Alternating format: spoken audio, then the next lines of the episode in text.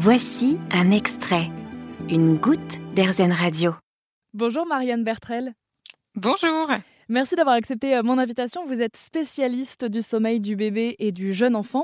Euh, est-ce qu'on peut en savoir un peu plus sur vous avant de commencer? Oui, bien sûr. Donc, euh, je suis professionnelle de la petite enfance depuis une vingtaine d'années maintenant.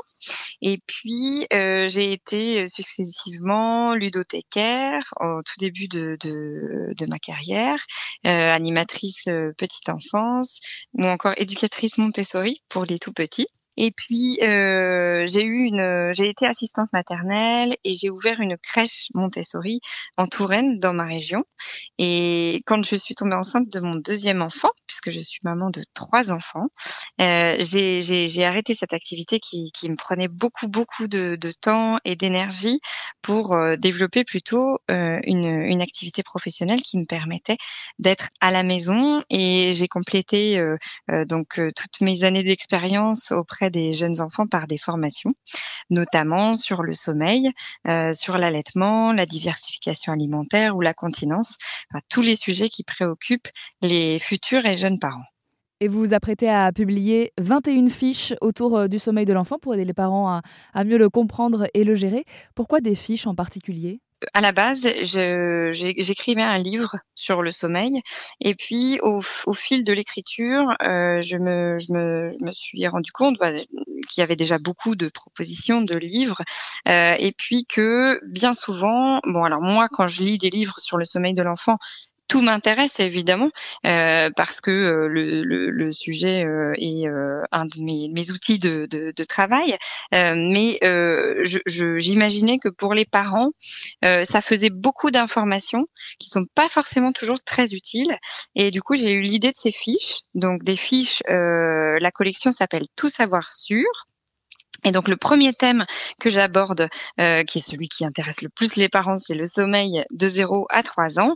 Et donc dans ces fiches, euh, il va y avoir à la fois des informations, mais vraiment juste ce qu'il faut d'informations, euh, pas trop, juste voilà ce qui intéresse les parents, voilà ce que moi j'ai dégagé comme problématique qui se pose le plus dans les accompagnements que je fais depuis plusieurs années. Et puis, il y aura aussi des outils pratiques, donc vraiment des techniques, des méthodes, euh, des, des, des, conseils de lecture euh, pour euh, en librairie, enfin en, littérature jeunesse, euh, voilà, enfin plein de plein d'outils pratiques euh, qui vont aider les parents sur les différentes problématiques liées à ce thème-là. Pourquoi c'est une des, des, thématiques qui intéressent le plus les parents, le sommeil du bébé? Parce que euh, le sommeil, j'ai envie de dire que c'est le nerf de la guerre un petit peu, et puis la fatigue, euh, la fatigue des parents, euh, c'est vraiment ce qui, ce, qui, ce qui va les, les, les, préoccuper le plus et ce qui va les faire souffrir le plus.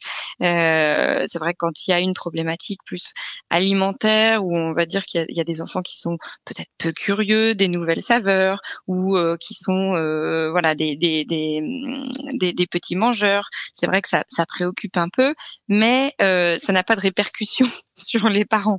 Or, quand il y a une problématique de sommeil, ça a des répercussions en général sur toute la famille, sur l'équilibre de la famille, euh, sur euh, aussi le, travail des parents parce que voilà quand on quand on est jeune parent et qu'on reprend le travail parfois lorsque son enfant a deux mois et demi pour certaines mamans bah du coup c'est c'est important de pouvoir bien dormir bien se reposer pour être aussi en forme au travail. Donc si je comprends bien plus on maîtrise le sommeil de son enfant plus on maîtrise son propre sommeil? Exactement. En fait chaque étape de développement euh, du, du, sommeil de son enfant, surtout, on va dire, le, les six premiers mois sont vraiment très importants parce que euh, le fait de, de, savoir par quelles étapes euh, l'enfant va passer, ça permet de l'accompagner au mieux pour qu'il développe ses compétences euh, au moment où c'est le plus opportun pour lui. alors concrètement, euh, quels sont les besoins en sommeil euh, de l'enfant? Alors, euh, pour les tout petits, euh, les 0-2 mois, il va y avoir un besoin en sommeil qui va être de 8 à 10 heures par jour et de 8 à 10 heures par nuit. Là, le rythme est, est, très aléatoire. Ensuite, à partir de 2 à 4 mois, les phases de sommeil de nuit devraient s'allonger.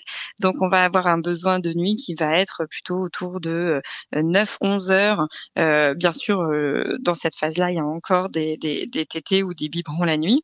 Euh, et puis, la journée, on va avoir des siestes peut-être qui vont s'allonger un petit peu plus, qui vont se rythmer un peu plus. voilà. Et puis après, ça évolue comme ça. il y a autour de 4 mois, on va avoir un besoin en sommeil nocturne qui va être de 11 à 12 heures, avec trois siestes par jour. Et puis, euh, la petite sieste de fin d'après-midi disparaîtra euh, vers 9 mois et la sieste du matin vers 18 mois. Euh, et puis après, jusqu'à environ 3-4 ans, la sieste de l'après-midi va se réduire petit à petit jusqu'à disparaître. Entre 3 et 5 ans, ça dépend des enfants. Quels sont les signes qui, montrent qu'un bébé est fatigué? Et qu'il est temps d'aller dormir alors, il y a les, enfants qui montrent des signes de fatigue euh, vont se frotter les yeux, le nez, les oreilles, avoir euh, évidemment euh, bah, des cernes, les, arcades sourcilières pardon rougies, ou encore vont bailler, commencer à, à, pleurer ou à s'agacer, peut-être voilà devenir un peu maladroit. ça dépend un peu des enfants, mais surtout, euh, on, va pouvoir voir, essayer de devancer un petit peu aussi euh, ces signes de fatigue parfois, parce qu'il y a certains enfants qui n'en montrent pas, ou alors ils en montrent vraiment seulement quand ils sont dans un état de fatigue très avancé. Et du coup, c'est important de connaître, par exemple, là, on parlait tout à l'heure des besoins en sommeil, mais on parle rarement des temps d'éveil euh, indiqués suivant les âges.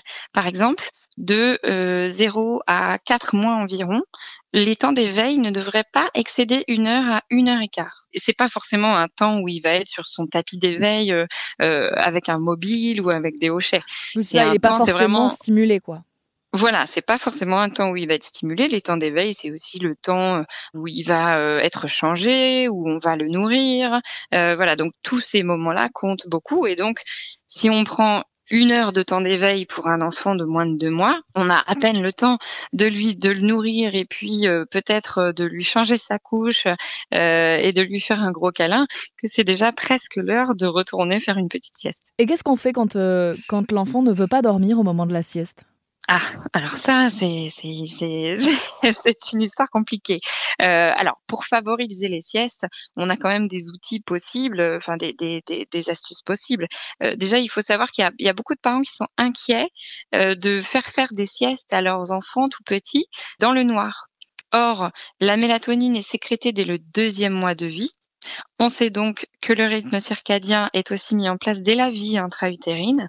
Donc un enfant dès deux, trois mois, est tout à fait capable de faire la différence entre le jour et la nuit. Enfin, pas consciemment, évidemment, mais en tout cas, son corps fait la différence.